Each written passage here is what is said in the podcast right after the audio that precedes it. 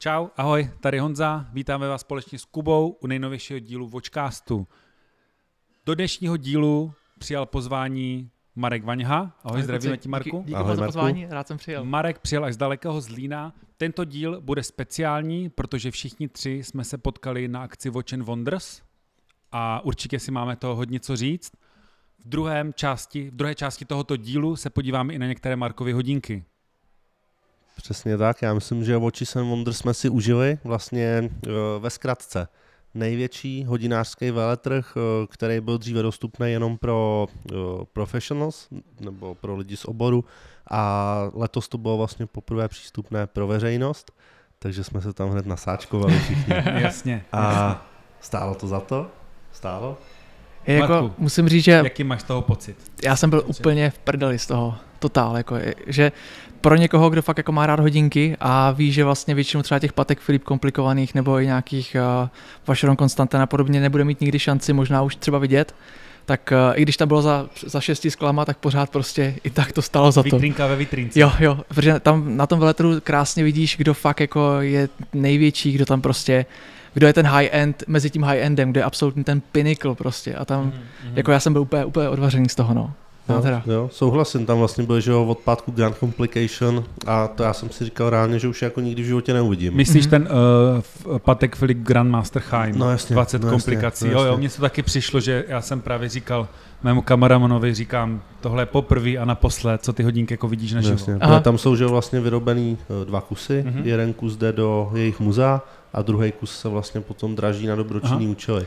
A víte třeba, kolik tam bude produkce takových kusů, nebo kolik vůbec ku- je? dva Jen dva kusy. kusy, Dva kusy a konec. Jo, No, je- jo. no, Ok, no, no. ok. To je vlastně piece unique určený jako na tu dražbu a druhý kus už před více lety přiznali vlastně, že dělají pro ty jejich účely, že si je archivujou. Mhm. Ale takže vlastně za mě reálně ty hodinky už jako nikdy neuvidíme. A je to do toho muzea, kde dáš těch 10 euro a máš tam ten vstup? Jo, já, je si, to, je já si to? myslím, že ano. No, tak to, to- ještě uvidíme No počkej, co, co Jay-Z, ten taky potřebuje něco nosit, jako to mi neříkej, že se k němu nedostanou, že? Hele, já jsem, já, Nebo jsem, vydraží. Nebo, no. já jsem viděl nějaké jakoby obrázky na internetu, tuším, že někdo měl ty Grandmaster Chaim jakoby na ruce, ale Viděl byly jsem to taky. nějací šejkové, jakože Jasně, byly to jasně. nějací úplně... Mhm. Tak oni vlastně, oni vlastně vím, že asi dva, tři roky zpátky jeden kus vydražili jménem toho jejich nadačního fondu. Aha. Qatar Foundation, takže mm, p- oni pro dobrou věc, že jo, takhle skupují vlastně i, i umění po Evropě a pořád se vlastně řeší, jestli je to OK, že ho nechtějí vystavovat, takže Mm, s hodinkama mm. to možná bude stejný. Mhm. Ale, ale jak říkal Marek, eh, na tom Watches and Wonders se opravdu ukáže to top mezi top. Tam, eh, tam když potom vidíš eh, ten, ten pátek třeba, nebo i nějaký model od Vacheronu, tak ti dojde, že ta jejich historie je vlastně jako férová, nebo to jejich postavení je férový Mhm. když vidíš ty hodinářské komplikace.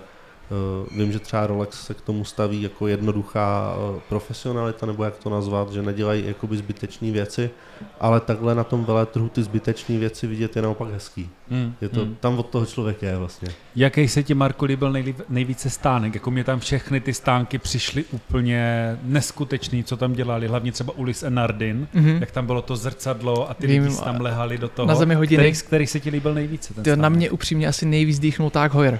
Aha, Jo, že třeba vím, že... s tím Poršákem. No, no, s tím Poršákem a celkově ta stylizace do těch 90. let a i celkově i ten jejich heritage automotiv a jako ten stánek byl takový hravý, prostě takový neškrobený, jo, ne, člověk tam prostě přišel a cítil se tam fakt jako komfortně hrozně, takže uh, za prvý mám rád uh, Goslinga, takže super. A když jsem ho tam viděl v Porsche v, na, v reklamách a potom kon, ten koncept vlastně takového toho synth, Jo, jo. synthwave stylu, kdy Aha. vlastně máš ty neony a starý Porsche kariéru a takový, tak asi nejvíc ten Tag Heuer, no. Kuby, to by, Mm, jaký stánek se Přemýšlím nad tím. Mě ve velmi podobném stylu byl vlastně IVC, kde, kde taky byl vlastně automobil závodní vystavený a asi ten pátek na mě udělal největší dojem. I když jsi mohl koukat jenom přes tři vitrinky. Celý, celý uh, určitě zkusíme vložit fotografii do videa. Vlastně Určitě. celý stánek pátek byl jako za sklem. To je vlastně Tak. zajímavý, že, jo? že tam byly vlastně vitríny Ty hodinky skleněný. byly ve vitrínách Ano. za, za vitrínou. Ano, jako přesně že- tak. Aby se někdo nedot vitríny, tak to bylo celý ještě za skleněnou stěnou. Ale, ale určitě jste si všimli, že celý ten stánek byl vlastně vytvořený z grafických stěn nebo z nějakých let stěn, takže vlastně. Aha. celý to mělo Jo, jo. možnost grafiky. ale je vidět vlastně ta jejich konzervativnost, že oni toho nějak nezneužili. Neudělali tam, že by tam promítali svoje hodinky, nic, jenom tam bylo jejich logo, který se různě prolnulo a tak dále. Mm-hmm. Takže mi to přišlo jako práce s tím designem a tak skvělá. Jo. No a potom samozřejmě sedmipatrový barák Rolex. To je, to... Ty jsem chtěl právě říct, zeptej se mě, zeptej se mě, jaký stanek se mi tam líbil nejvíc. Pokračuj, Honzo. Můžeme jenom hádat. Urči, ne, určitě tam byl, Rolex tam byl určitě největší, zaslouženě. Uh, No zaslouženě, zaplatili nejvíc. Zaplatili nejvíc, měli tam taky podle mě nejvíce jakoby hodinek, protože nech si obešel celou ten barák s těma, s těma hodinkama. Mm-hmm. Líbilo se mi tam to Daytona Museum, bylo to takový kruhový, tam si vlastně prošel tu celou Daytonu a skončil si nakonec v takovým malým kině, kde ti promítali ten trailer. Takový, ten trailer, to, to, bylo, to bylo moc pěkný. To bylo, to bylo strašně vtipný, protože vlastně uh, tam bylo kolik, 10 tisíc lidí za ten den jeden? No jasně no. A vlastně fronty byly skoro jenom u Rolexu. A teď vlastně já jsem si říkal, jako na co tam ty lidi stojí, protože Na všechny... katalog. No, no, jakože vem si všechny modely, vlastně i ty novinky, a i ty Bubble Rolex nebo Bubbles a potom nějaký ty Daytony, Platinový a takový Platony, tak všechno vlastně bylo zvenku a říkal jsem si, na co tam ty lidi čekají, tak jsem si počkal zhruba na tu pátou hodinu, kdy už tam fakt jako nebyl Aha, nikdo. aha.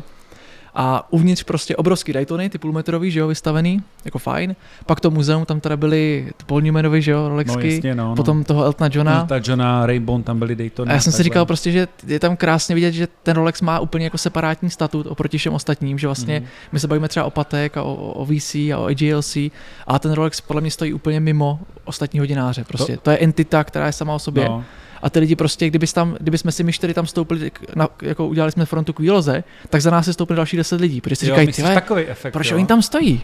A prostě Hmm. tam byla fronta jak hovado, tam byla fronta na hodinu a půl. No tam, A pak tam, tam byla přijdeš- frontála na ty katalogy, že jo? No, prostě no, vždycky dostaneš tašku katalog, kterých jsem samozřejmě voželel, že jo? Kvůli Jasné, tomu. jasné, ale jsme bys tam kvůli tomu hodinu a půl? Tam, my jsme se tam dostali právě už Víš? ráno, víš? My říkali, ty tady je lidí, před náma pět lidí, že jo? Mhm. A pak jsme jenom viděli, jak se ten šnek prostě nese takhle. Pro katalog s taškou, chápeš Nicméně, to prostě, to je úplně... nicméně já jsem v těch vitrinách viděl poměrně dost zajímavých modelů, kterých jsem neměl zatím možnost vidět. Mhm. Na, například viděl jsem tam uh, Yachtmastery 42 s tím číselníkem Falcon Eye. Jo, Takový ten broušenej- tmavej, takový ten nebo- kámen. Jasně, jasně. Teď jsem byl moc To pěkný. byla bomba, to jsem taky ne, nečekal, že tam bude. Taky no. jsem tam konečně viděl Day Daty z růžového zlata s tím Eisen Kiesel číselníkem. To je Mhm. ten uh, Taky kámen takový, to je takový vlastně. křemen. Mhm, No. mhm. Jo, jo. Takže uh, mě to tam zabralo nejvíce času. Pokusil jsem se dostat i dovnitř Koukal jsem, a koukal jsem video. slečna byla neoblomná, i když jsem tam zkusil na ní fintu, jakože jestli by nepomůže ani mých jeden milion subscriberů, tak můj kameraman říkal, že trošku jako cukla očkem a já jsem mi koukal do výstřihu, takže... Na, na, milisetinu zaváhala, takže na ale desetinu zaváhla. Zkoušel to i náš uh, kamarád Martin Žufánek, kterého tím zdravíme. Ahoj Zdravím, Martine. Ahoj. A on tam vlastně přišel a řekl, že, že, že by si chtěl dát appointment. A ta slečna jenom mu tak odvětila, with who? Jo, jo, ona, ona ani nezvedla hlavu. My jsme stáli u toho pultíku a úplně nás jako odbyla, že prostě schůzka nic a nechali nás vyplnit takový papír, že jestli chceme, takže se někdy třeba ozvou nebo něco takového. No a tak jako víme, jak to dopadlo, že jo. jak, jo, jako No. upřímně, já právě, já jsem tam procházel vlastně dva dny, všechny ty butiky a musím říct, že třeba Rolex jako eh, ve mně nezbuzuje žádnou vášeň, takže k němu nemám žádný extra citový pouto. A vlastně třeba ten, to oči jsem Wonders osobně jsem to využil k tomu, abych se dostal k hodinkám, který vlastně jako nemáš šanci jako skoro nikde vidět, jo? jako jsou ty Piaget, nebo právě některé ty modely JLC a to jsou prostě, oni vydají, vem si, vydají třeba 20 kusů hodinek každá firma, ale z toho prostě, já nevím, 14 nějaký back katalog, jo, z toho jsou tři limitky a pak máš nějaký třeba dva kusy, které se dostanou do té do sériovější v produkce. A vlastně ty tady tím, tady tím stylem vlastně si objedeš ty ostatní značky, které nejsou tak úplně jako známé, třeba Parmigiani, jo, takové, tak eh, ty se můžeš konečně dostat ke kusům, který vlastně tady nemáš ani v Čechách, ani skoro nikde jako poblíž. Jo. Jo, rozhodně. Mhm. Rolexky tam byly jako tam, oni jsou, Rolexky všichni jsou postaraní, dají tam nový kámen, nebo tam dají jinou barvu, ale jako upřímně who cares, Jo, a ty jo, Parma- jsou zelený, Jakers, Jo. jakers. já vím, já vím, ale, ale jako, jako chápu ten souhlasím. point, Víš? Chápu ten point, no. že tam máš šanci vlastně podívat se, ten Rolex natáhne lidi k hodinkám, ale ten svět Jo, je širší než No Rolex. jasně, jasně. A mnohem zajímavější. A zrovna ty Parmigiani jedou velký bomby, bych řekl teď. A, ale my, my, jsme měli domluvenou třeba schůzku v IVC na ukázku nových Ingu, Mhm. kde vlastně nám udělali jako private season, že si nás tam vzali do salonku, ukázali nám vlastně třeba jediný vyrobený kus zatím v Titanu, protože ty hodinky se ještě sériově nevyrábějí, začnou se teprve prodávat.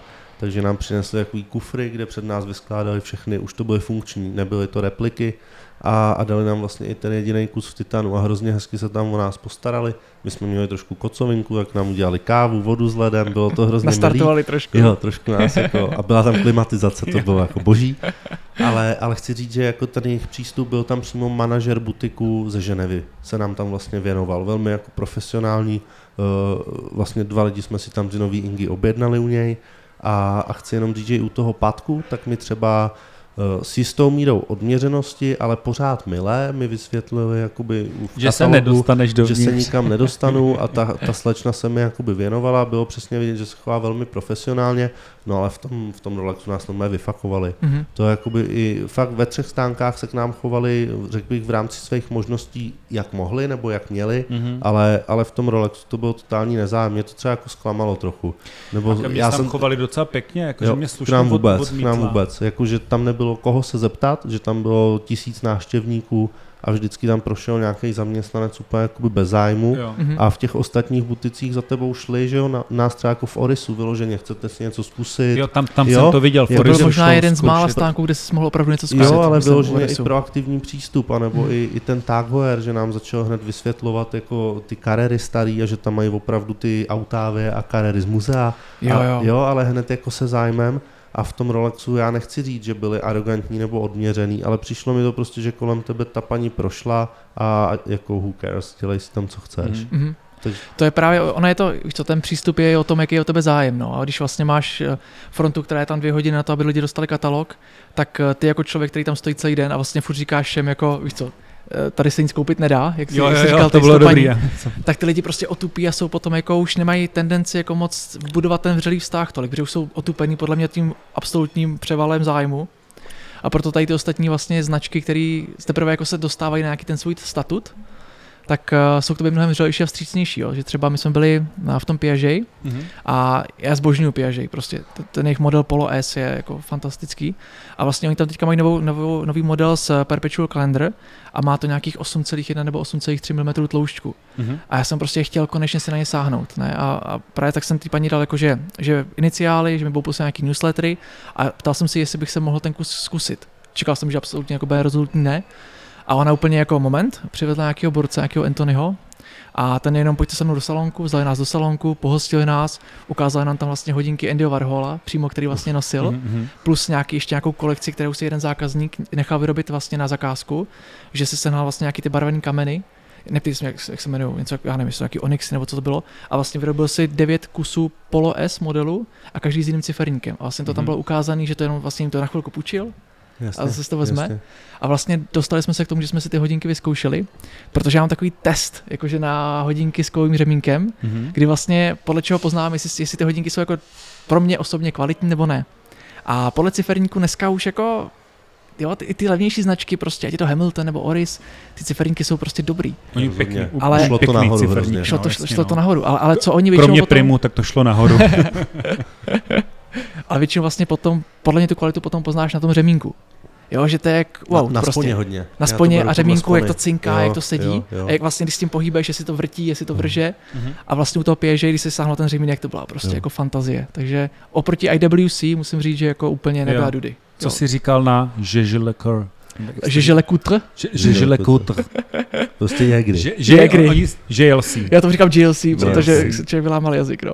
A fantazie. Jo. Ten jejich turbion, oboustranný vlastně dual Ano, face, Ano. kdy máš turbion vlastně průhodný z obou stran, ty vole, nebo ten, nebo ten chronograf, že máš vlastně z jedné strany jenom klasicky časovku, Mhm. černý ciferník a pak to otočíš a teď tam máš prostě jako open worked chronograf. Jo. Ty vole, to je prostě jako jeba. Vem si, že máš chronograf ze spodu, to je prostě úžasný. Mm. Jo. A to chlapi, teď jestli jste si všimli, ještě docela značky přecházejí na to, že je turbilion viditelný jenom ze spodní části hodinek. To je Mhm, hrozně mhm. zajímavý, myslím, že to má Moser, Jacob Co, že mají vlastně hodinky, kde máš číselník a vlastně, aby Jenom si... ze spodu je turbo. Ano, Strašný takže- flex, ty jo. Takže to je hrozný, přesně, to je hrozný flex a líbí se mi ta míra té dekadence, Mhm. že ty vlastně máš turbilion, nebo tam bylo i, i odbíjení minutový repetice Mhm. a že vlastně ty to musíš otočit a koukat na to opačně, což, Hmm. což je jako dobrý. To je právě, to mi se líbí, že oni ty hodináři to dělají proto, protože můžou. No jasně. A prostě jenom je to takový to přesně, jak by to hodin, hodin, jako to naše hodinkářství podle mě mělo být, že vlastně ty si kupuješ ty hodinky pro sebe, No ne jasně. pro okolí. Musíš No, vědět. jasně, A jasně. ty to víš, že tam Jo. ten turbion je. A když Jo. sedíš v čekárně, tak si to prostě sundáš a ty tam nad tím chrochtáš a A pak by mohlo být ještě jeden Skvělé. stupeň toho flexu, takže v těch hodinkách máš to turbo a není nikde vidět, ani ze středu. jo, úplně. je to A doufáš, že ho tam máš. doufáš, že ho tam máš. Ale co jsem se chtěl ještě zeptat, eh, konkrétně ohledně toho veletrhu, jak se ti líbila ta organizace toho, toho místa? Mně to přišlo naprosto fantastické. Taky, jako lidi, upřímně- jak tam všude byli, pomáhali, říkali, Těch sta- nestalo se nám, že jsme na něco čekali, nemohli si sednout, nebo jo, někdo sám nevěnoval, prostě všichni uchu- usmívaný, jo, usmívali se, všichni se chovali příjemně, jako pro Každý mě, tam měl perfektně anglicky, Jo. jako to bylo úplně jako ta, ta organizace, to všechno jako za mě jedna plus. Jo, určitě ob- obrovský množství personálu. Mhm. Nám nefungovaly vlastně ty QR kódy, co nám přišly, tak nás vlastně poslali jenom na, na, na přepážku, tam nám vystavili hned jako nový QR kódy, že v podstatě problém, eh, problém jako ne úplně jednoduchý, který neuměl vyřešit na místě, tak během pěti minut ho vyřešila ta slečna, dali nám nový stupenky, pustili nás, Mhm. takže na pohodu. Já jsem se pak jenom nemohl dostat ven, protože mi zase přestal fungovat, tak, takže mě tam zase musel nějaký jejich masterchef pustit Já ven. jsem dával rovnou telefon někomu vždycky u, u přepa- nebo u toho turniketu, protože Jasně. říkám, ty já to seru, to je prostě vždycky na šestkrát všechno, víš, No, tak jsem mu to dal a říkám, prostě tě pustě, protože to prostě nešlo. Jo, jo. Ale mně to připadalo, když tam vlastně přišel, tak tam byla taková oáza klidu najednou, protože jo, jo, jo. a ty Ale vlastně, Pardon, jenom, že můžeme zmínit ještě ty bezpečnostní opatření, že tam byly vlastně rengeny na zavazadla, protože lidi, lidi vlastně tady to logicky si nebudou umět představit, není to úplně zvykem, mm-hmm. ale byly tam vlastně jak rámy, tak, Mhm. mm-hmm. tak vlastně rengeny na zavazadla uh, za mě horší než letiště, no horší, bezpečnější než letiště. Jo, jako Podobný jo, princip, hodně. tam. Ale hodinky jste si mohli nechat na ruce, mhm. i když vlastně každý sekuriták tam, já jsem viděl dobře, měl tam to tam měli, Myslím, podle mě to tam, každý. měli, oni to měli úplně jako nějak to, ale pokud určitě, pokud někdo chcete na Watch and Wonders, tak já si myslím, že jsme všichni za to, že to je krásný zážitek, uh, drahý zážitek. No Jako- drahý jsme si ho udělali my. jako ale je, je, to v Ženevě, takže asi tak, no. Počkej, my, jsme tam, my jsme tam měli s Molim, s naším kamarádem, my jsme tam měli jako jídlo, nějaký malý těstovinky, byly velice výborný, těstovinky s kolou a jako za dva lidi jako 15. Jo. Takhle. Ale, ale musíš, musíš brát vždycky v potaz to, kde se pohybuješ. A vím si, že vlastně tohle je největší veletrh, teda nevím, jak je to v tom Šanghaji, Dubaji, ale vlastně tohle je největší veletrh honosných, nejhonosnějších značek vlastně na světě a tam nemůžeš servírovat těstoviny za 3 eura. Jo, že prostě ta úroveň musí Rozhodně. odpovídat. Musí být za 50. Musí být, přesně tak. A já jsem myslel, jak zmiňuješ, že, Bohužel, že no. je to tam drahý, ty jsi mluvil o veletrhu, já jsem myslel, jako, že jsme si to udělali drahý třeba od 12 do 5 ráno. To taky, to taky. Ne, o tom nebudeme mluvit, Ale- samozřejmě ve dvě jsme ale- šli spát. Ale Co se stalo v je, Ženevě, zůstane v Ženevě. je, to, je to tak, je to úplně super zážitek. Uh, Jo, my jsme tam byli bohužel jeden den, ty jsi tam byl dva dny. to, to napravíme. To, To už, to napravíme. už bude, Určitě, já tam půjdu příští, když to půjde, tak bych tam byl příští, příští rok normálně třeba na pět dní. A už nebudem bydlet A- ve Francii. Ono, my jsme třeba zápasili strašně s tím, že vlastně natočit si jakoby ten průchod těch butiků je v pohodě, ale my Mhm. jsme hrozně zápasili s tím světlem. A jo, my taky, vlastně, my taky. ty makra a záběry jako v Upateku to bylo úplně peklo, ty dvě vitríny. A já se přiznám, že vlastně, když něco, něco člověk natáčí, tak pro mě to bylo jako první experience, takhle Mhm, někde jako mimo. mhm. A bylo to teda, já jsem z toho neměl nic jako za ty dva dny. Já jsem měl radost, když jsme se tam potkali před, to bylo tím, super. před tím Tudorem, to bylo moc pěkný.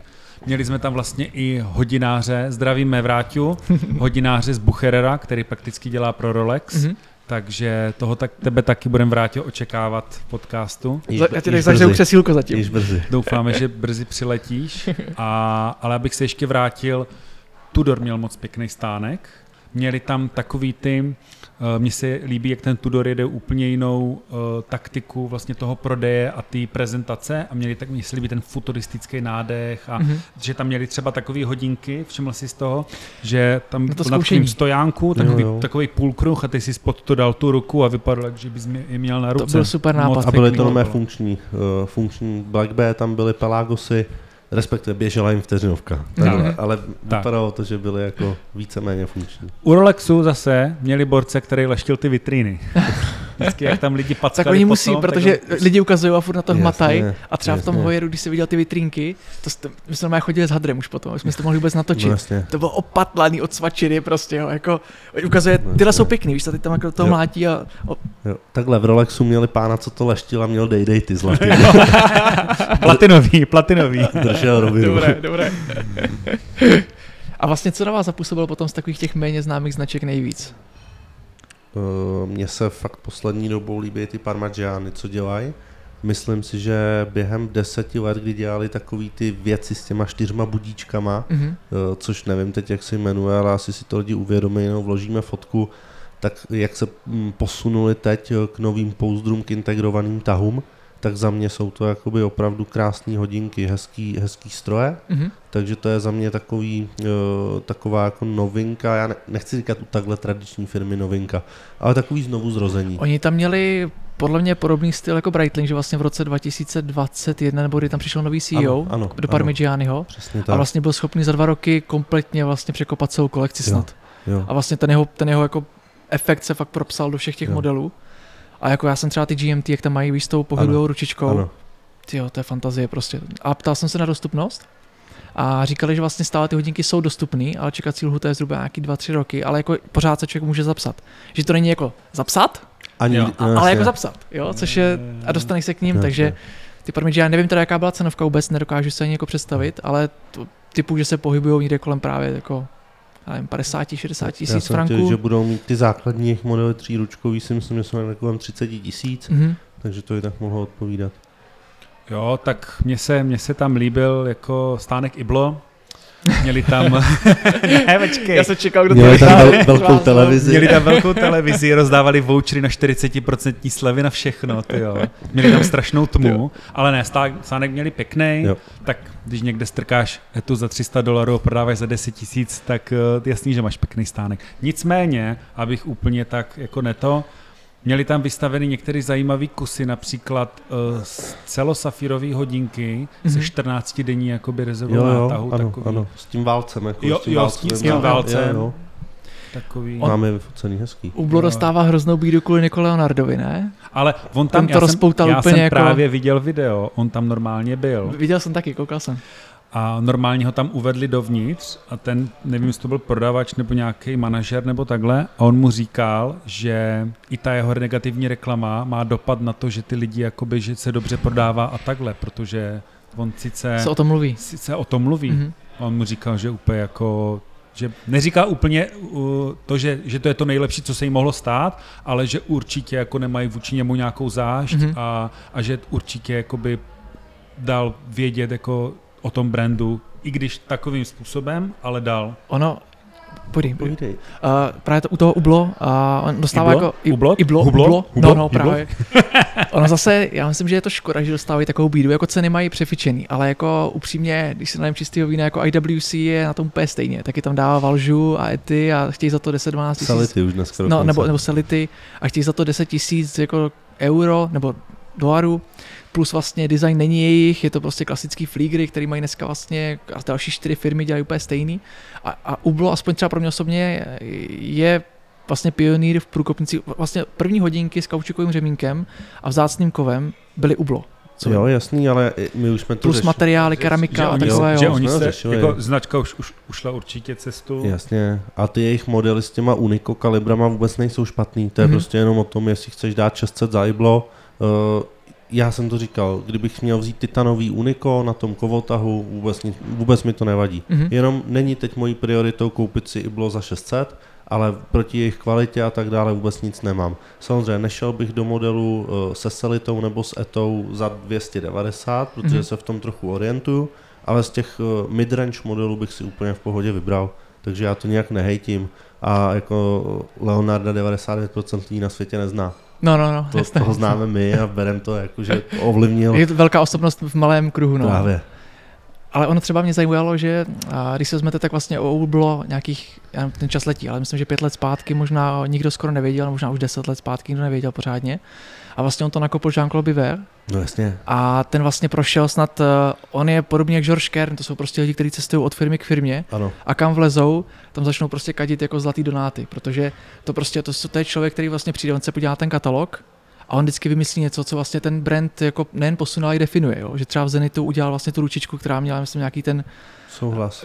víš, co Tu myslím, desetinovou, jako Jo, jo. desetinový stopky, no, Tak se s tím říct. i blok kadík, ty jo, safírové věci. Safíry věci. A vlastně, když se vezmeš třeba barevná keramika, tak uh, Ublo s tím taky začalo, že? No, A jasně, teď dneska už to dělá APčko, takže jako určitý průkopníci tam jsou. Ceny nerozporuju, ceny jsou nesmysl, ale víš co, každý, každý trh si najde kupce. Jo. Armil jasně. ceny jsou taky nesmysl, ale prostě lidi se o to rvou, že? Já bych, já bych, fot, já bych fotbalista s X6, že jo, Mhm. tak Právě, že zase v tom, v tom kruhu, kde se vlastně pohybujou, tak je to zase Yes. jako... Ale že, jako, že vlastně ten Jacques Biver vlastně teďka už skončil, už nedělá vlastně jako externího Mhm. spolupracovníka ani pro Omegu, ani pro ale APčko. 40 tam ještě dávají, ne, na modely. A teď to myslím ne jako ze srandy, jako fakt tam dávají jakoby 40 50 že Tak dostáváš. dá se k tomu nějakou cestou asi dostat. No. Hezky, No. hezky. Potom to dává jako výrazně větší smysl. Mhm. Tam jde vlastně o to, že zcela na, zcela na rovinu se tím tak nějak jako dorovná ta cena na chronu a tak, no. Jasně. aby to lidi nekupovali různě. Tohle třeba ty slevy jako skrz hodinky nákupy a takový to docela jako zajímavý A téma. bej, bejvávalo, bejvávalo kdysi, Guy Rolex dával slevy. I, i, 5, I 10%, Patek Filip na Nautilus prostě. dával slevy, protože to prostě nemohli prodat. No. No jasně. Protože vlastně Patek Filip komplikace, že? A když to vlastně, když, když ten Nautilus začal být populární, Levní hodinky. tak a vlastně Patek Filip, jakože klienti to nechtěli, protože si Jasně. říkali, já prostě chci Patek kvůli A komplikacím a, ještě kvůli elegantnímu designu a přesně, a vypadá to jak slon, že? Ano. Prostě složní uši. Nicméně jeden, je- jeden stánek, který jsem neviděl, nevím, jestli jste byli vy, který mě mrzí, nebyl jsem v Panerai. Byl jsem. Byl jsem A Panerai. Paneraj, Tam dovnitř ani nešlo moc vidět, oni tam měli nějakou takovou plachtu mhm. a neviděl jsem ani, jak to vypadalo. Oni mají strašně pěkný cit pro ty stánky, protože minulý rok tam měli ten, ten un- underwater, nějaký ten sea life, kdy vlastně to tam celé vypadalo, jak když se prostě v, mezi korálovými útesama. Fakt? A ten rok vlastně to definovali jako, plach, jako Mhm. mm-hmm. plachty, plachetnictví, jak jsem říká, plachtaření. A vlastně nebylo tam vůbec nic vidět a vlastně když to obešel, tak to měli potom vystavený všechny ty jejich různý modely Panerai. A ten Panerai já jsem třeba jako opomíjel vždycky, Mhm, mm-hmm. protože jsou to taky modely jako hodně basic, jakože design, hodně jako jednoduchý design. Ale upřímně, to, co jsem se tam vlastně na ně podíval konečně, viděl jsem je zblízka, ty modely jsou boží, fakt boží. Pak jsem se byl podívat i do Karolína právě na ně, vyzkoušet si je a jako postupně do nich dorůstám a myslím si, že ten Panerai jako bude otázka jednoho, dvou roku a myslím si, že bude jako hodně úspěšný. Jo, ale hodně, zase na to člověk poměrně. musí mít zápisky, jsou poměrně velký hodinky. Jo, já, mám, To já je třeba jako- troje Panerae mám, mám vlastně uh, titanový 47, těch je vyrobených asi 50 kusů na Mhm. světě a, a potom mám vlastně 44 Submersible a nějaký ještě jedny obyčejný, to ani nevím, co je za model, ale každopádně Panera je takový můj love brand, Mhm. akorát už je dneska skoro nenosím kvůli té velikosti. Teď mě to zase chytlo, že si chci koupit karbonový 44, Jasně. ale, ale vlastně, Lehkost jo, dorovná že, tu že to zkusím trošku tou lehkostí, ale třeba ty 47, ty titanový, já už je dneska jako absolutně nevezmu na ruku. Ale pořád, eh, já jsem byl třeba ve Florencii, kde mě vzali do jejich muzea. Mhm. Tam vlastně Panerai vznikl, takže tam, tam mají krásný muzeum, kde je pořád ta pracovna toho zakladatele a ukázali mi tam spoustu jakoby modelů, který vlastně dělali ještě pro italskou armádu. Mhm. Dali mi takový jakože passport, jakože jsem byl v tom muzeu, takže si mě ještě víc jako zavázali. Jako panerista. Přesně tak. A bylo to jako hrozně fajn, takže la, můj love brand prostě, no. A Takže třeba ty doporučuji. nové modely, oni mají 40, myslím, nebo 41, ty Radiomír, nebo jak se jmenují? No, 40 to jsou menší, přesně 40 tak. a jak- jako super, já jsem Jo, zkoušel právě jo. a jako na, já jsem začínal třeba na 46 mm Breitlingu Jo. a přesně jak si říkal ty, tak člověk postupně jako už, No, víš, jde k těm menším a menším, ale u, to, u tady to zmenšení mi přišlo, že ten design neutrpěl. Jasný. Jo, že ty, pořád, pořád tam ten Panerai, ta Panerai Jo, DNA je. Tak Hmm, pane Raj, moc. super. No tak jo, pánové, tak se přesuneme k dalším tématům. A já bych se tě, Marko, ještě zeptal, byla na veletrhu nějaká značka hodinek, co ti chyběla? Mně osobně tam třeba chyběla Omega, anebo Ademar Piguet. Byla nějaká značka, která ti tam chyběla? Uh, absolutně mi nechyběla Omega. Ne, mi chyběla Omega, mi se strašně líbí Omega. Jako Ale- takhle. Piguet si myslím, že by tam měl být. Mhm. Ale problém je v tom, že vlastně ten festival je už skoro jenom pod Richmondem, vlastně skoro všechny ty brandy. Takže si myslím, že aby se třeba vrátil Breitling nebo APčko je téměř nereálný. Breitling tam vlastně nebyl. Taky ne, taky ne. A vlastně jak, bylo SIH dřív, že jo, tak mm-hmm. tam mhm. byl i Breitling i APčko. Ale vlastně tím, že to podle mě teďka je tím, jak Richmond se rozšiřuje, nebo jak vlastně pohlcuje ten obrovský vlastně kus trhu. Ale Patek nepatří pod Richmond. A, ne, ne, ale Rolex nepatří pod Richmond. To ne, to ne, ale vlastně všechny ty ostatní brandy skoro jsou pod tím Richmondem. Tak zrovna no. Patek a Rolex jsou si dostatečně jistý. Jako by Mhm. by Jo, Právě, takhle, jsou, právě. v klidu, Jo, jo. jsou v klidu prostě, no. A ono vlastně teďka, ten- veltrh se hodně změnil, to jsem právě četl, že dřív jak byly ty, ten SIHH nebo Basel vlastně taky byl, tak eh, tam to bylo o tom, že vlastně každá, každý, každá ta značka měla skoro jako budovu svoji. A měli tam fakt jako celý katalog. Ale vlastně, když si teďka, tak tam byly hlavně novinky ukázaný a ty, ty, ty butiky byly hodně jako skromný. Jo? Tam prostě nebylo to jako přehnaný. No, prostě. no, řekněme si na rovinu, oni se soustředějí na ten digitální výstup. Tam je to jednoznačně daný, že dřív eh, to je vlastně proč zanikly autosalony, protože vlastně je ten offline nezajímá. Mhm. A tady proto vlastně končil i ten Basel, že to bylo nákladný a tam to bylo zase hodně pod Swatch Groupem. Ale, ale jde o to, že vlastně oni teď Watches and Wonders je dělaný vlastně na to, že si tam ty influenceři a, a novináři, domlouvají schůzky Mhm. a jim jde vlastně o ten výstup.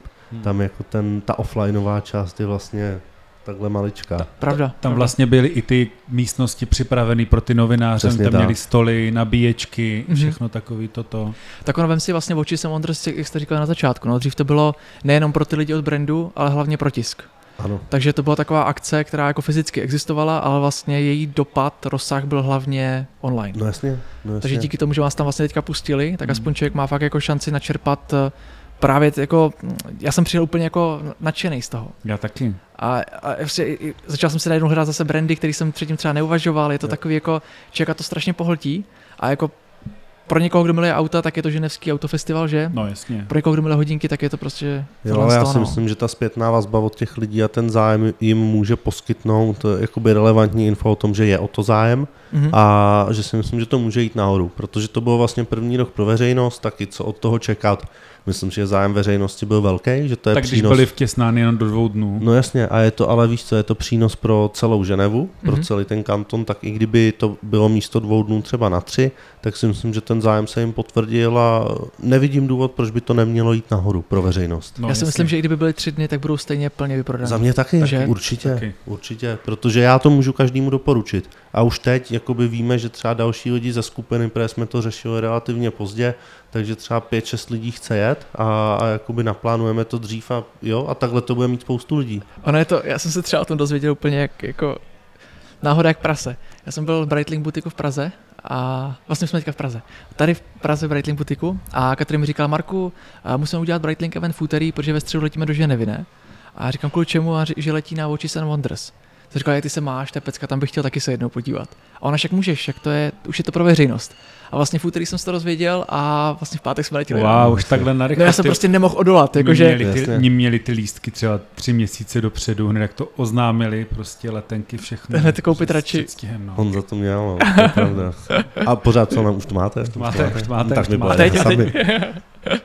Takže jako já jsem byl mega rád, že jsem se to vůbec dozvěděl, protože já to beru tak, že vlastně, když někdo něco nabídne, jako třeba teďka, jak jsi mi psal dva, tři dny zpátky, jestli neuděláme, nebo týden zpátky, jestli neuděláme rozhovor, tak jako já se snažím prostě být proaktivní, protože jak člověk ustrne trošku a začne být jako moc komfortní doma, tak uh, ten život je takový nudný, no. takže chce to jako vystoupit z té komfortní zóny a člověk si řekne, jako je to kravina, že letět do Ženevy, abych se podíval na hodinky, na které se ani nemůžu sáhnout.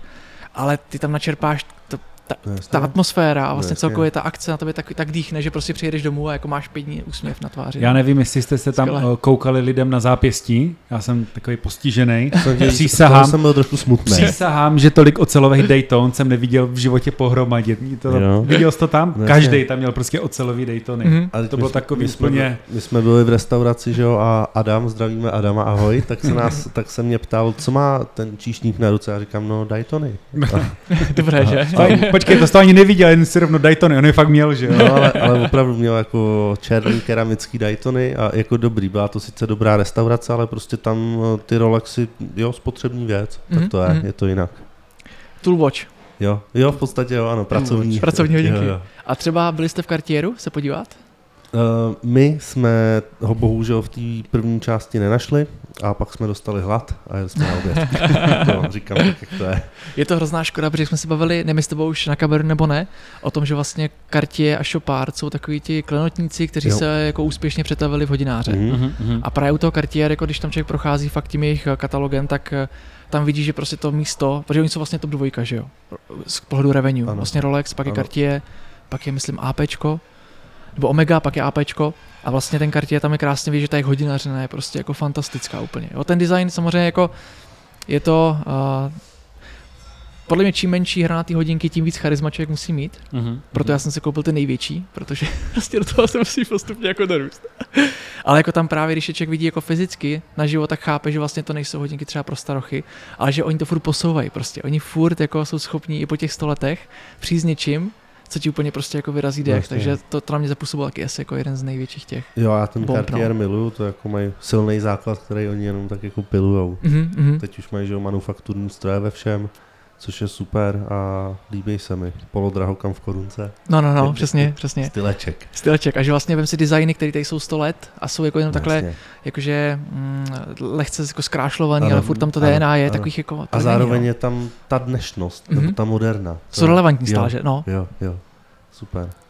Takže kdyby jsme takhle měli zhodnotit takové to poslední hodnocení Watch and Wonders, Kuby, kolik z deseti, vždycky dáme takové to hodnocení, kolik z Jasně. deseti bych si dal No já dávám Watch and Wonders? 9 z 10 Dáš devět a z jeden bod strhávám za to, že nás tam nikdo nepozval. Jo, že se tam pozvali sami. Ano, ano, a že jsme si to zacvakali, ale příští rok věřím, že se to změní a že si to uděláme. Já bych strašně chtěl hezčí. tu novinářskou akreditaci. Ty, jo. Jasně. Tak se ti na ní složíme. Tak zařídíme, pak to probereme. Ano. A ty, Marku, Fly. jak si... Jak... Já bych dal 9 z 10, protože když dám 10, tak už to nemám kam posouvat. Takže, Jasně. takže 9 z 10, ale jako upřímně za mě jako maximální spokojenost. Mm. Mm. No a ty Honzo.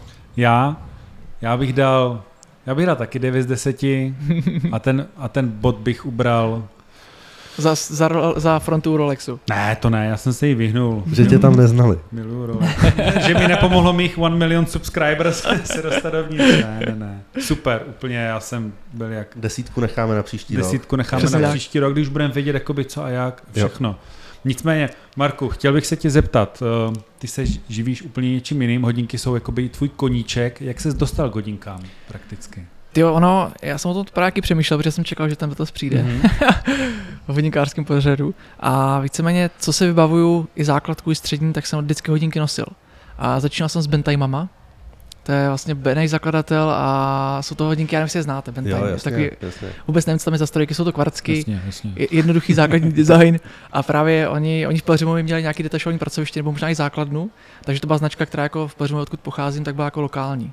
Takže s těma jsem začínal a vlastně a, někdy zhruba na výšce a jsem se začal zajímat právě o hodinky jako celkově, protože koukal jsem na takový ty Ingersoll a koukal jsem na ty komplikace různý a prostě nechápal jsem to. A tím, že vlastně mám vlastně od, od střední se furt na strojách, že já jsem si prošel vlastně strojárnu, střední strojárnu výšku, tak jsem minoval mechaniku a vlastně pak jsem letěl po, po výšce, zhruba tři roky, co jsem dělal v automotivu, tak jsem letěl na první služebku do Detroitu a narazil jsem v letadle na dokument o Breitlingu. A vlastně já jsem viděl, že jako ta, ta mechanika tam je, že tam je nějaký úm, je to řemeslo, že to obnáší nějaký, jako, ně- nějaký velký úsilí to vyrobit oproti třeba autu. Ale pak, když jsem viděl ten dokument, tak jsem se z toho normálně regulárně posral, jako, protože když jsem viděl, že vlastně, uh, když, když tvoje hlava jede na strojařině, tak všechno, všechno je prostě au- automatizovaný. A člověk je článek, který jenom pomáhá tomu stroji. To znamená zapne, vypne, prostě a ten stroj je to nejpřesnější, co ve výrobě je. Ale tady v té výrobě to nejpřesnější jsou stále ještě lidi. Mhm. Takže ty máš prostě ve firmě tam t- u toho Breitlingu, já teď nevím, jaký to byl přesně díl v těch hodinkách, ale vím, že tam byly právě dvě holky, dvě, dvě, dvě ženy vlastně na firmu, které byly schopný nějaký ten finální kus dobrousit. A oni to zkoušeli nahradit strojem, to tam říkal právě ten CEO, a ten stroj nebyl dostatečně přesný. Jo. A to, když si uvědomíš v dnešní době, že stroj, nějaký stroj, který má chod, já nevím, setinu jo, milimetru, je schopný prostě dělat jako laboratorní přesnost, ale není schopný dostatečně přesně vyrobit díl do hodinek, tak si řekneš, ty to je prostě mega.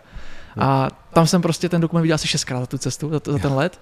A u, už jsem se vrátil, už jsem furt vyhledával jenom prostě. A Mhm. viděl jsem, že prostě Brightlink jsem chtěl, protože i, i předtím, co jsem narážel různě na reklamy, tak uh, Travolta měl všude vlastně tady ten design. Víš, To byly Jo, nejlepší jo. reklamy, hlavně Jo, s jo, Travoltou. Stravo to je nejlepší reklamy. no, No, tam sedí na té židličce nějaký režisér, No, nebo co mě napsal, je otočený a vím, že vlastně Slečny. slečný, no, No, jasně. letušky, že? A prostě ten brand jako měl neuvěřitelný jako charisma. Mhm, A Travolta Ano, taky, jo, v té Ano, době ještě. ano. Takže ty vlastně, ono, my tomu u nás ve skupině, tomu říkáme chronobundus, té nemoci, že? Která se Ale- projevuje. která se projevuje a většinou to je tak, že ty to jakoby chytneš od někoho, že máš Mhm. to okolí, takže ale ty jsi to chytl prostě V letadle. v letadle, Letadle- z, letadle. z, z toho, z monitoru před, na sedadle. Ano. Ona to byla kombinace, protože v letadle vlastně jsem poprvé viděl, uh, co to obnáší něco takového vyrobit.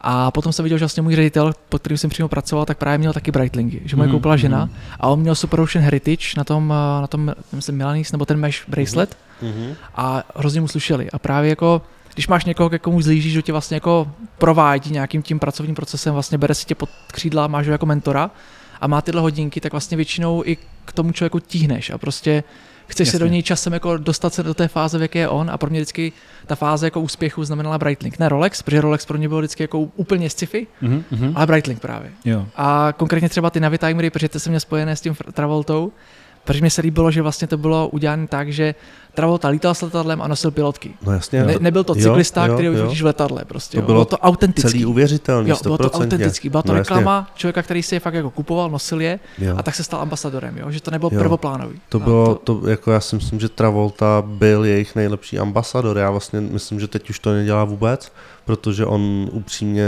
nebyl třeba v každou chvíli úplně jako korektní pro ně a Mhm. tak dále, ale myslím si, že jeho reklamy jako s letuškama a tak, to je pro mě jako Breitling. Přesně, Prostě přesně, pro mě taky. To, jo. Teďka je u Breitlingu, co jsem viděl naposledy plakáty, tuším, tak tam byl Brad Pitt.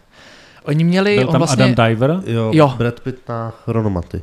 ano, ano, a jak je reklama na DeLonghi, tak tam je má na sobě. Jenže to je, víš co, to je prostě placená síla už. Jo, Jo, to je člověk, který prostě, když mu řekneš, že budeš nosit tady, já nevím, budeš tady nosit Hamiltony, tak on je prostě bude nosit. jo, No jasně, Tam, no. kde ho fotí. jo. Ale samozřejmě beru si Rolexky nebo nějaký jako Jo. značky, které jsou Tak, samozřejmě... takový to, jak měl uh, Daniel Craig, představitel Jamesa Bonda, Omega Moonswatchky na tom nějakým udílení. Mhm. že? Tak, jo Určitě si je nevybral sám, jako. Jo, to samé i Pierce Brosnan, že jo, známý nejvíc kulisí masterům Omegám, ale nejelegantnější člověk v historii, hned vedle Clooneyho, nebude nosit Omegy prostě. Jo, pokud je placený, protože on měl vlastně výhradní smlouvu nosit Omegy No jasně. a vím, že právě on natáčel, myslím, aféra Tomase Krauna a tam měl JLC model, uh, Reverso, a měl normálně jako vy, vybroušený název vlastně, ne, nesměl tam být JLC. Jo, jo. ale věděl, že prostě pro tu jeho postavu prostě nemůže mít Omegy. Jo? Jasně. Takový člověk, který je elegantní, a když se podíváš vlastně na tu jeho kolekci, tak tam má taky Cartier, JLC a to je, víš, to je právě už je to napasovaný, už to jako nesedí. Mně se líbí, když ten člověk je má rád, nosí a pak se stane Jo. ambasadorem, tak je to podle mě v pořádku. To je pravda, no. Jo, k, tomu, že- k tomu Travoltovi se tady to hodilo, že to bylo uvěřitelné. Věřím, že je nosí do dneška. Jo, já si taky myslím právě, Jo. no.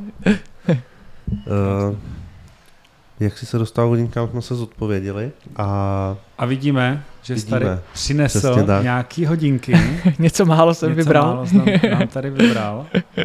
A... Snažil jsem se právě vybrat eh, z té kolekce takových, eh, aby to nebylo všechno stejné, takže Mhm, takový mhm. jako paletu Super. vlastně nějakých jako zajímavějších kusů a vybral jsem právě hodinky, kt- u který každý mají něco, nějaký prvek vlastně, proč jsem je vybral. jasně. A třeba první hodinky pro mě osobně, to, tím to začalo. Nejsou to jako ty kusy, které vlastně měl Travolta, protože tohle mm-hmm. je vlastně poslední model Navitimer, až to je z roku 2021.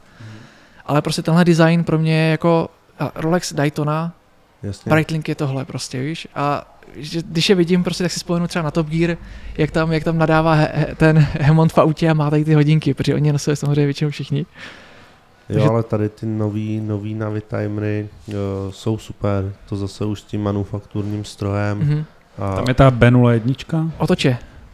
nevím, jestli tady to, jestli Je- je to- pořád tomu je to- říkají B01. je to B01 pořád pořád, se to pořád, tak jmenuje. ano. Ale, ale jo, jasně, jejich manufakturní stroj, 70 hodin rezerva chodu. Chrono, chronometr A cest. stenčili je o hodně, jo, zlepšuje nositelnost, vlastně mají tam Jo. ten matný brus, lesklý brus, Jo. takže Mhm. ty hodinky jako i vypadají líp, vypadají elegantněji. A vlastně je to, já vím, že třeba ten příchod toho George Kerna do Breitlingu jako vnímalo spoustu lidí tak jako různě, no, že, že jim prostě rozbije ten jejich standardní Breitling, což byly ty obrovský Bentley kusy, víš, nějaký ty Avenger a takový. Ale třeba pro mě osobně, pro někoho, kdo uh, nemá Breitling spojený s těma oversize kusama, tak já jsem třeba strašně rád, že tam přišel, protože on vlastně vzal tu kolekci a udělal ji podle mě absolutně dokonalou. Že jsou to zase nuance prostě, ale jako teďka to, co Breitling dělá, je prostě fantazie. A vlastně tady ty hodinky pro mě tím to začalo, takže tady to je jako srdcovka. Mhm, mhm. A vlastně pak jsem dovezl ještě další dvoje a dovezl jsem na schvál vlastně chronomaty poslední, Mhm. protože to byl vlastně jeden z jejich posledních vydání, protože tady ten model vznikl původně, myslím, v 90. letech a bylo to pod uh, vedením Schneidera, který vlastně Brighton zachránil při Quartz krizi, nebo během Quartz krize. A ono to má, ten řemínek samozřejmě je hodně podobný tomu původnímu, Ono to je rulo, nebo rulo, tak nějak se to jmenuje, ten, oni to říkají třeba bullet bracelet. Jo. To jsou za mě jako úplně skvělý hodinky, jsem hrozně rád, že se vzal. A chtěl jsem je právě ukázat, Jo. protože nejsou tak často k vidění. Jo, a že... ještě ten zelený číselník, který určitě ukážeme v detailu, a ten náramek je prostě jako boží. Ono ten, jak jsem říkal, právě ten náramek mi přijde odlišuje fakt jako hod, uh, hodinářskou firmu, která se zajímá a které Jasně, záleží jasně. na všem, od takového toho prostě jako chrlíme, chrlíme, vyděláváme pro akcionáře, víš. To je, to je jako za mě, je to signifikantní, signature, že? jak, třeba, Jedinečný. jak třeba Jubilee u Rolexu, Přesně. to je, to je prostě jako skvělý a celkově ty hodinky s tím zeleným číselníkem jsou moc hezký, líbí se mi, Eh, na mě u Breitlingu už jsou jakoby relativně dost drahý, stojí dost peněz, ale, ale prostě jsou krásný, takže jsem hrozně rád, že si vzal a Já jsem chtěl právě ukázat, super. když si páš vlastně třeba vy máte Rolexky oba, tak vlastně Rolexky mají, nemají jako ostré hrany, ale mají řekněme ostřejší hrany než třeba tohle. A tady vlastně na těch hodinkách není jediná vlastně ostrá hrana. Mhm. Všechno je to Já zaoblené. to vidím, no. Takže i když je nosíš celý den, tak vlastně je to strašně pohodlné. Já třeba tahám na dovolenou různě a takové, jo, že a potápky, myslím 200 metrů vorotěsnost, Jasně, klasická. super. Mm. A ta zelená barva je dobrá. A zelená je je, prostě jako pro mě je zelená, jak má být. Mhm, že, mhm. že prostě když zelená, tak úplně. Přesně, přesně, taková racing green, jo, Jasně, takový ten Aston jasně. trošku je to, mně se právě strašně líbilo, no. Jo, souhlas. A taky vlastně zase mají průhodný caseback, což No si myslím, že prostě patří k těm manufakturním strojkům. No Honzo, ať máš radost, co je tady za Rolexky? Řekni nám k ním něco. Ne, já už jsem, vidím, viděl jsem, já jsem se chtěl spíš zeptat na jinou věc. Jak to má třeba teďka jakoby Brightlink uh, s dostupností? Mm, jsou tam nějaký vypikovaný třeba modely, na kterých se opravdu čeká, mají nějaký třeba Breitling nějaké limitky úplně striktní a takhle? On má víceméně třeba ta kolekce nová, co je Top Time, Mhm. mm-hmm. tak eh, tam měla předtím, myslím, 1500 kusů kompletně. Vlastně oni se, protože jak tam přišel George Kern, tak vlastně najednou už to jako oni koupili 100%, během dvou let zakoupili vlastně 100% Breitlinku a to jsou prostě investiční bankéři, to CVC to vlastně koupilo. A tím pádem oni potřebují samozřejmě generovat profit a testují si ten trh. Oni vezmou vlastně z toho katalogu jejich jako historického vyberou kusy, protože v tom, jako v tom Breitlingu ta historie je neuvěřitelná. Je z čeho čerpat. je z čeho čerpat. A vlastně otestovali tím top timem trh, takže tam byla vlastně limitka na 15 kusů a teďka už je dělají třeba jako v fuzovkách sériově, ale třeba bude to omezené časem, bude to třeba na jeden, dva roky, pak to prostě zastaví. A u nich limitky jsou, teďka třeba byla krásná poslední limitka, jsem tam furt na čekačce, doufám, že se k ním dostanu. Je to Navitimer, a toto vlastně, ale verze Boeing. A má to takový mléčný krémový ciferník a takovou tu červenou linii kolem. Mhm. Já vám pak potom pošlu fotku, abyste to třeba mohli Jasně. ukázat. A to jsou, to jsou Navitimery, kterých vyrobili, myslím, jenom 750 kusů. Mhm. Nebo, sorry, uh, 747, myslím, že Boeing 747 je, že? Jasně. To je 747 a dostane se jich do Evropy třeba 12. Jo, a tam právě krásně víš, že třeba ta produkce, my si to třeba neuvědomujeme, ale už přes 60 nebo 70% produkce vlastně jde do Ázie a do Ameriky. pravda. Jo, je Jo, do Evropy jdou fakt jako drobky. jeden z největších No, no, trhů na no. hodinky. Že? Jo, oni měli vlastně i ty, ty Navitimery, že jo, jak teď udělali ty AOPA, vlastně, Jo. uh, což je vlastně s logem přímo AOPA, což byly první Navitimery, co udělali, vyloženě pro profesionální použití dřív ve 20. století, tak ty AOPy taky bylo asi tisíc kusů a to bylo takhle. Mhm. Byly fakt vyprodaný ještě než byly. A ono, když si to vezmeme, když firma velká jako Breitling udělá 750 kusů nebo tisíc, to je nic. Právě. To jako Tissot dělá limitku 8000 kusů. Omega, Nebo Omega. taky. Omega Limitovaná dělá, edice 7,5 tisíce kusů. Oni dělají, vole, že, na to jako, limitované, že že? 007 a udělají 10 tisíc 007 Jo, jo, na přesně. takovýhle. Takže za mě, když jakoby udělají ty AOPA nebo ty Boeing a je to 700 kusů nebo 1000, Mhm. tak reálně vidíš, že ty hodinky na chronu chodí třeba za 150% pořizovací hodnoty. Přesně tak. Musíš vytipovat správný kus, ten kus se blbě schání, ale je všeobecná mílka toho, že člověk je živ jenom z Rolexu. Není to tak, jenom No, potřebuješ to, vě- to vědomí o tom. Mhm. Musíš právě jako po čem si sáhnout Rozhodně. a vždycky uvědomit si zhruba jako postavení toho modelu na trhu. Jako kdo, kdo vlastně ten model si koupí, kolik tam bude zhruba poptávka, Jasně, jak je zájem, že jo? jak je zájem, Jasně, no. Určitě. A, A- a Breitlingu se to teď daří. Právě, že teďka, já, já vím, že oni měli roční revenue, měli myslím zhruba nějakých 800 milionů až miliardu, pět let zpátky, teďka jsou na 4,5 miliardě To za super. rok. Mhm. Takže prostě ta firma jako jede neuvěřitelné bomby, no. Ale k těm limitkám právě problém je, že vlastně fakt všechno to jde prostě do řitě, všechno to jde do Ázie skoro. Mhm. Což je hrozná škoda, ale zase zároveň Ázie je obrovský trh, protože tam vlastně ta střední třída samozřejmě, tam když vyroste střední třída o 1%, tak je to třeba 30 milionů lidí, jo. Tady je to třeba jako 10 tisíce. Jasně. A tam prostě ten trh je nekonečný a proto oni mají hodně limitky do Japonska, ke kterým se skoro nedá dostat, nebo do Ameriky. A vlastně třeba tady, jak jsou ty Super Ocean Heritage, tak Mhm. tohle je vlastně klasický černý ciferník, ale vím, že třeba pár let zpátky udělali ten zelený, co je na těch chronomatech, tak tady udělali chronograf a bylo to, myslím, z nějakého Zelená s černým to bylo. zelená s černým. Nevím, co to bylo za materiál, nebo to Bright Light, ale bylo to nějaký něco jako karbon nebo nějaká slitina a ty byly fantastický. Jo.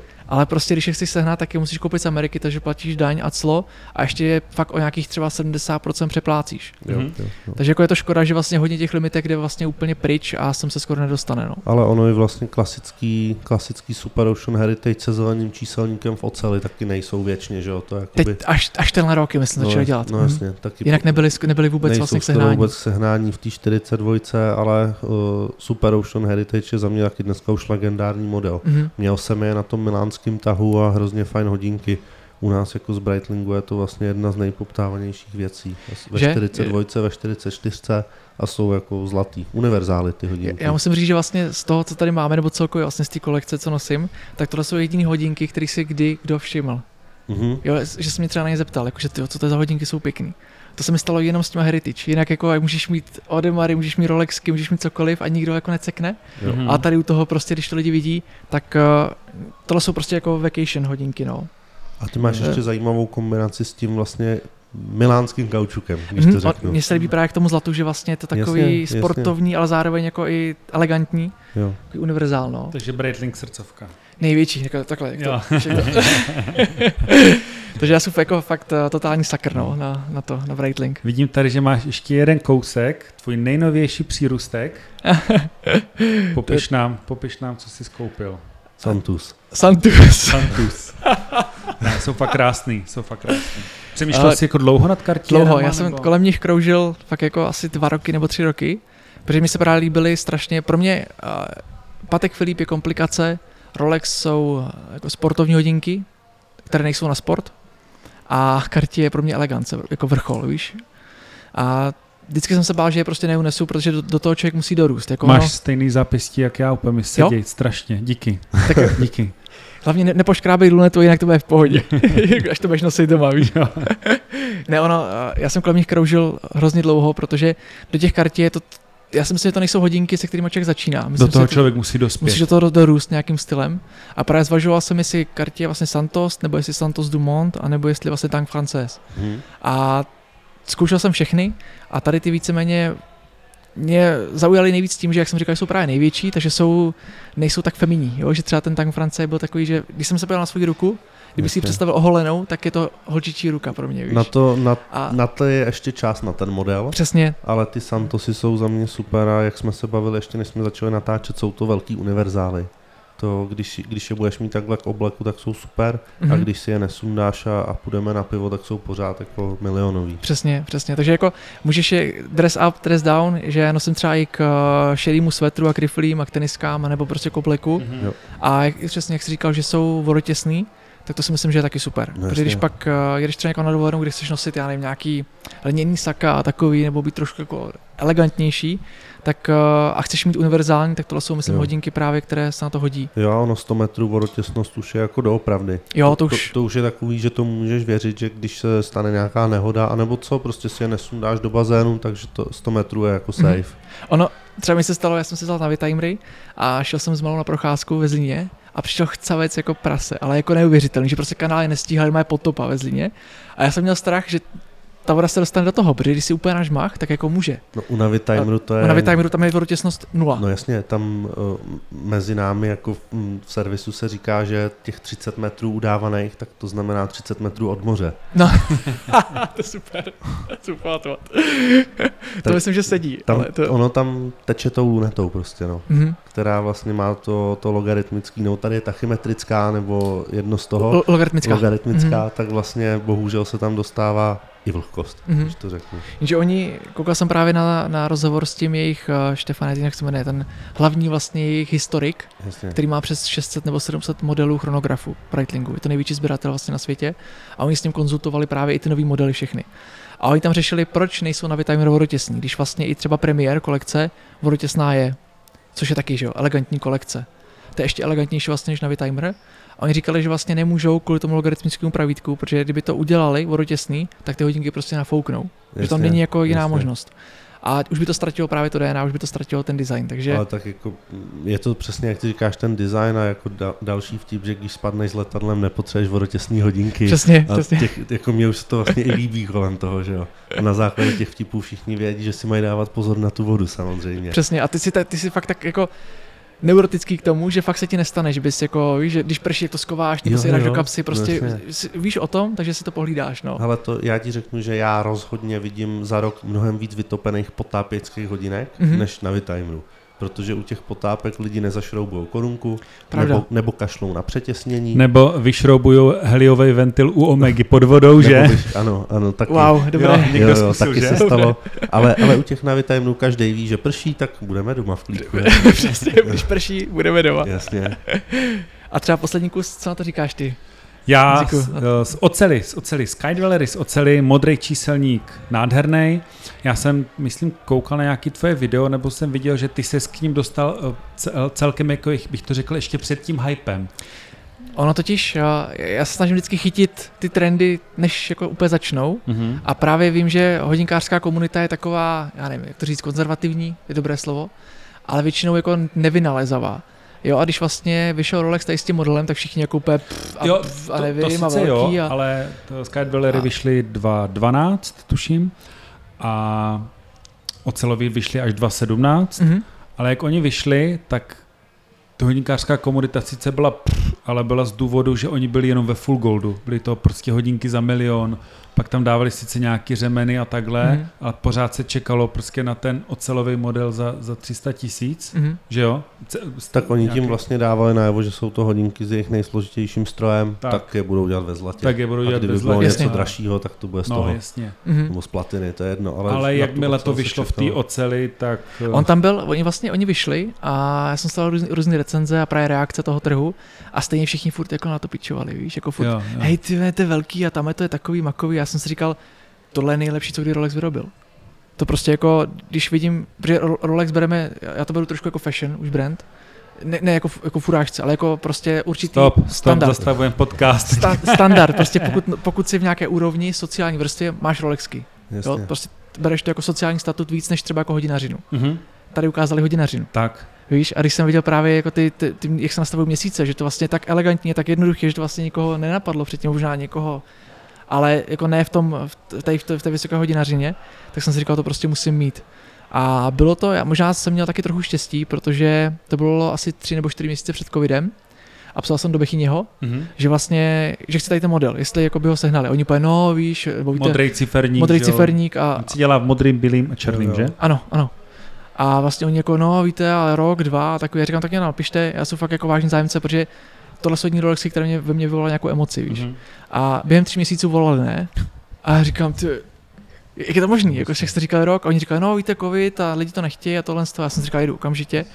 Takový vlastně- příběh já poslouchám strašně Jo, rád. No. jo. Jo. A ve mně to hodně zbuzuje tu emoci, víš?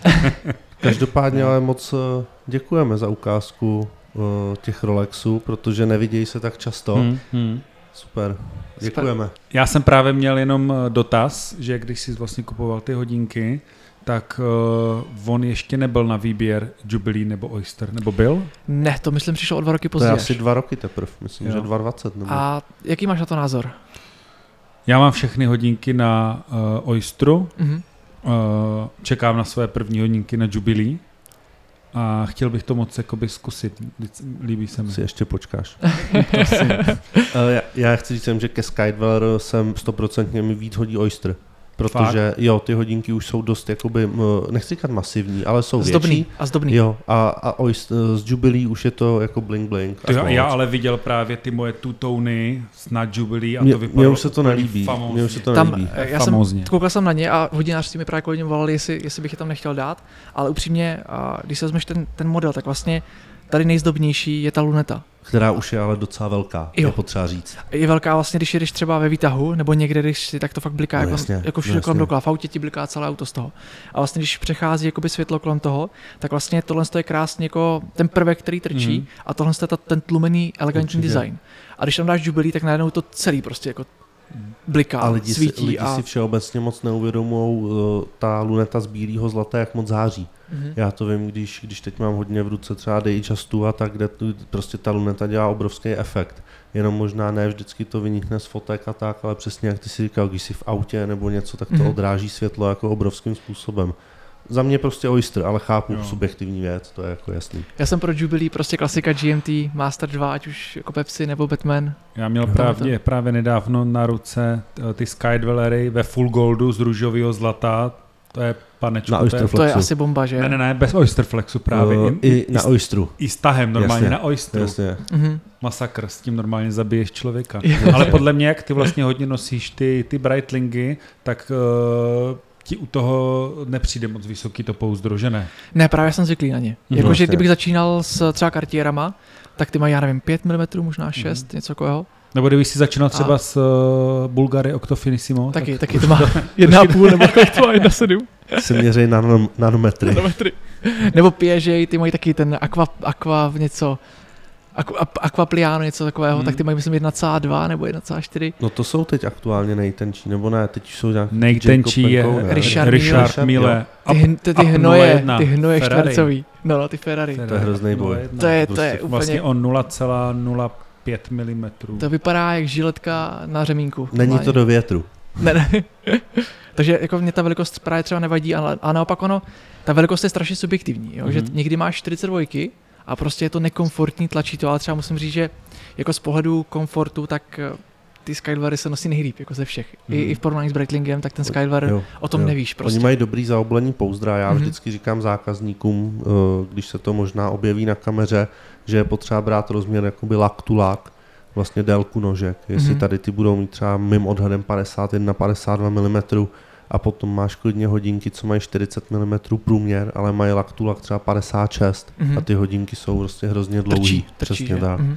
Takže za mě jako mají krásný eh, profil pouzdra a ten lak lak rozměr je, že je to vlastně příjemný. Takže to je, to je jakoby údaj, který musí lidi brát jako na vědomí, protože ten průměr se snese líp než délka vlastně. Mhm. Máš, Marko, nějaký další hodinkový cíl? Nějaký sen ještě? Právě Co já, tě já dále čeká? nechci, nechci přepálit start, jak se říká, jo, že, No Protože start už Já si myslím, Já vím, máš jo. jako nastartováno, že už jako jedeš plnou rychlostí. ale ono, Ale Máš něco teďka? Mám, no, mám. Ono to je nekonečný, ale naštěstí, že nám vysvětlila, že postavit barák je důležitější, než mít jako kolekci snů. A už si vysvětlil, jak se zhodnocují hodinky, že víc než barák? Vysvětlil jsem, že barák není investice, ale prostě víš jak, spokojená žena, spokojená domácnost.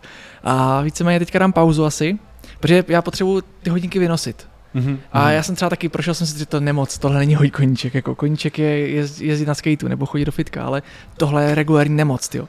A prostě když, eh, jak jsme se bavili třeba o těch značkách, tak když si koupíš první model od té značky, tak buď spadneš do té spirály u té značky, anebo Mhm. mm-hmm. s tou značkou končíš. Já jsem třeba Jo. koupil Omegy, uh, Seamastery Mhm. a tím mi to stačilo prostě. Říkal jsem Zkusil si, jsi? to, to jo, Mhm. mám je doma, nosím je doma na, na sekání trávy jako na zahradu a takový jako, fakt jako toolwatch, ale vím, že už nic dalšího od té značky prostě doma Mhm. nechci, protože mi to absolutně jako nebaví. Jasně. Já jsem asi ve Ale- spirále, že Jakuby? Ale, ale jak, Tornádu. v tornádu, Tornádo. jak čuchneš potom ke ke značce, která tě baví, tak to Mhm. jedeš a prostě Jo, jo. Teď si říkáš, ano, ty by se mi hodil zelený a teď modrý a teď tohle a teď nová, a teď nedej bože, každý rok ti vydají novou kolekci, a že? člověk si na tom subjektivně najde to svoje. Mhm. Že i když ti lidi jako říkají, jsi ujetej, tak řekneš, ne, vy jste ujetý. Přesně, Jo. jak vy to nechápete. to jsou ty samé hodinky. Přesně. To- Na co počkej. potřebuješ 15 hodinek? Jo, Když 15 těch stejných hodinek. Nechodíš ven? Říkáš, no ale můžu chodit ven, víš? Jo, jasně, to, to chápu úplně. Takže ten cíl je teďka, hm, hodně oči se Wonders pomohlo, protože bych se rád dostal k těm Piaget, Perpetual Calendrům. Protože ty mě jako nedají mi spát. To je, to je úplně jak takový ten itch, jak se říká, jak ti prostě vzadu jasně, v hlavě jasně. něco jako škrábe. A ty kartě pro mě byly taky takový milník. Mhm. Ty mě škrábali zhruba rok, rok a půl a už jsem pak jako musel, teď už zase jako už taky koupíš a úplně, uf, z toho Jo, spadne, víš, jo, všechno. jo. A tři měsíce klid, ale hned zase potom už, a co dál? No, jasně. A potom bych chtěl dostat se, a, protože vlastně budu vztahy s a, Odemar Pigay a vlastně chtěl bych se dostat a, buď to k a, Jumbo s modrým ciferníkem, anebo u nich nějakým perpetual calendrům. Vlastně. Mhm. Ale vylučuje se mi to trošku s tou stavbou, takže tam si myslím, že to Tam teďka, už to zasahuje i do tam už to základu. zasahuje hodně, jako no, to už Jo. máš základy jako Ano. na ruce, no. Ano.